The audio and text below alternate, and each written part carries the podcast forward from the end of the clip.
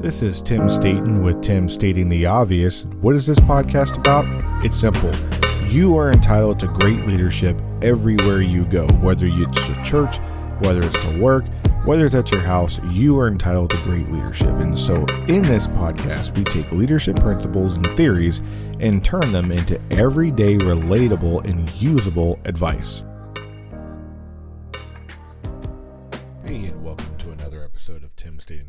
In our last episode, we talked about self worth and value.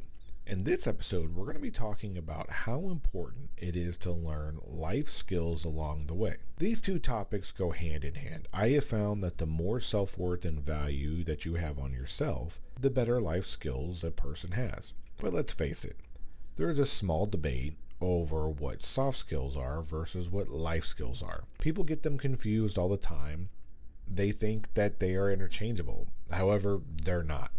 I'm going to be doing a video segment on this later so you can take a look at a visual graphic, but for this episode, we're just going to be describing the categories to you. Life skills fall into a couple of major categories, and then they have a subset of those categories. So to keep it simple, we're going to start off with the four major categories. So the first category is a positive mindset. And under this category, we have self-management, self-confidence, self-awareness, and resiliency. And then second category is having a higher order of thinking skills. You know, how well you innovate, critical thinking, and problem solving would all fall into these categories.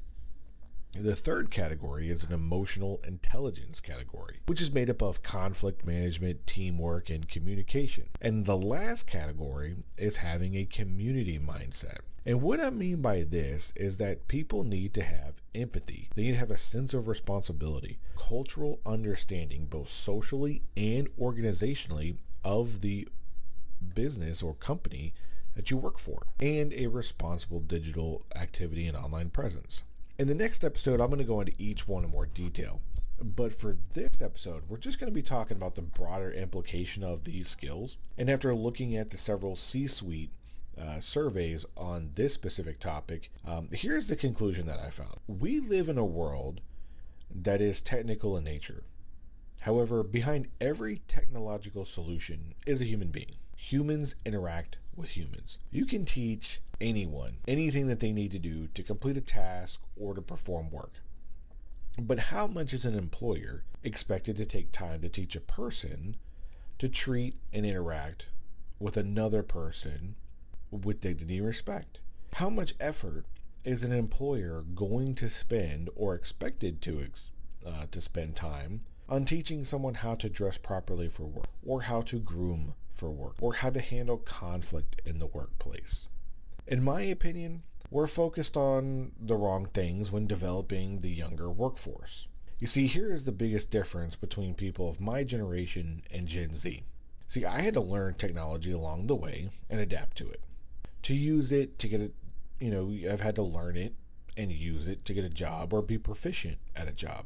The new market entry adult grew up with it and they're native to it. So like they don't have to learn the technological aspect of it because it's native to them. They're used to figuring out technology because it's pretty much been around ever since they were born. Um, and all you know forms or fashion of technology. But what we've learned is that you know the human aspect or working together with other people has fallen by the wayside because of the technology. We have in we have in essence lost the art of hum- human communication with each other because we rely so much on artificial AI, uh, text messaging, video uh, chat, you know, quick messages, and email. That has replaced the face-to-face human um, interaction. And, you know, we have a generation growing up that looking at screens and shows and images of the perceptions of what perfection is in other people's lives or the perceptions of happiness in other people's lives or the perceptions of excellences in other people's lives. And what they aren't shown are the actual realities of those people commuting, communicating those perceptions on those issues. And they don't match, right? And so that incongruence of what you can actually see on a screen versus what you experience in your own life versus what you don't know causes an incongruency within a person and the realities that they go through because they don't see the realities of the other person that has posted that something on the screen. So we have lost, you know, kind of like this human interaction um, development that we think everybody's life is perfect except ours aren't because that's what we see on screen. However, you know, if you remember to the days of growing up and going over to your friend's house, you know, you would get to see, uh, you know, the way that their life is, and you go over to another friend's house and you get to see the way their life is, and you're like, you know what? Like all of our lives are got goods and bads to it. I'm glad I have the one I have, you know? And they would think the same thing. But to get back on track here, when employers are asked which skills they thought were being taught effectively in a college setting, 67 said technical skills were being instilled effectively, while 69% said that life skills were lacking. And when you look at the factors that make up the success or failures of the new market entry applicant, breaking down the subcategories, 38% said how motivated a person was, 29 percent stated emotional intelligence was a critical factor, and 13% said that coachability was a, a critical factor. And that's huge. Like you have to be coachable. And temperament was 9%. So 89% of what made people successful were a culmination of life skills. The other 11% were just technical skills, and that's huge. But let's talk about motivations real quick. So I think of Gen Z people, um, I think they're very motivated. And however, I don't think that their perception of what should happen versus what actually happened matches in the workplace. And this can impact their motivation levels, right? Because let's face it, like if we don't think the juice is worth the squeeze, we're not going to squeeze the fruit. We won't do it, right?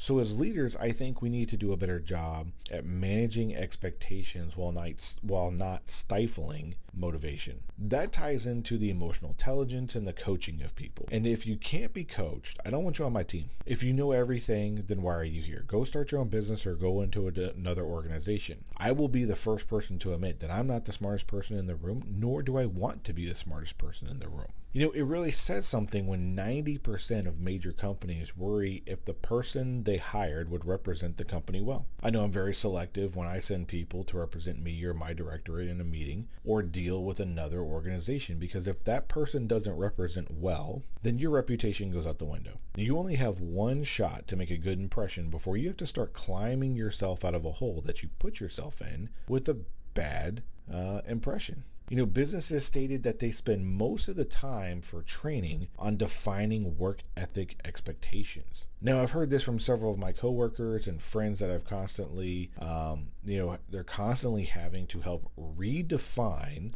this level of expectation for employees. You know, I say all of this to say this if you invest in people the right life skills before they hit the job market, they will be more successful, hands down, because they will have the human qualities and skills to meet expectations of employers. It's that simple. If you have something that other people don't have, that other people are looking for what you do possess, you're going to do better. You know, and I have found that um, in certain jobs that I've had, I've been more successful due to my uh, ability in the human domain over any technical or certif- you know technical skills or certifications. So I've been feeling like this for a long time now and in leader development, but I really never had the data to fully support it. But the trend has been going um, from needing technical skills back in 2011 and a steady decline of technical skills no longer being like like requirement like they were lacking in the workplace to human skills and life skills going up as a deficiency. So there's a direct correlation into us saying people are lacking technical skills so let's focus on that. You neglected the life skills. And so now we've come back the polar opposite of where we need more life skills and less technical skills. Because at the end of the day computers are going to do what computers are going to do technology is going to do what technology is going to do, but if the person behind it doesn't have the skills and the right uh, mindsets to make the computers do what they got to do, then you're never going to be successful at it. It's just, you know, what it is. We're, we're not bringing in the apocalypse here with, um, was it Skynet? We're not, we're not doing that here. Um, so I really feel like we've come back the other pendulum now where we need more you know, life skills and soft skills and less technical skills. I think culturally, we overcompensated and we lost the art of human and person to person interactions. So to sum things up, I think life skills are going to be a premium.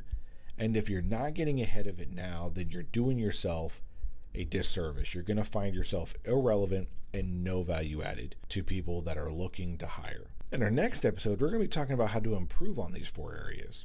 You can also go over to our YouTube page or Facebook page to see, um, you know, what I've uploaded on the video content to this podcast for visuals. If you got some value out of this episode, please share it with one or two other people that you think might like it. And don't forget to follow or subscribe and hit that notification icon so that you can know when we have new content out. I'm glad you liked this episode, and thanks for joining in on the conversation in the comment section.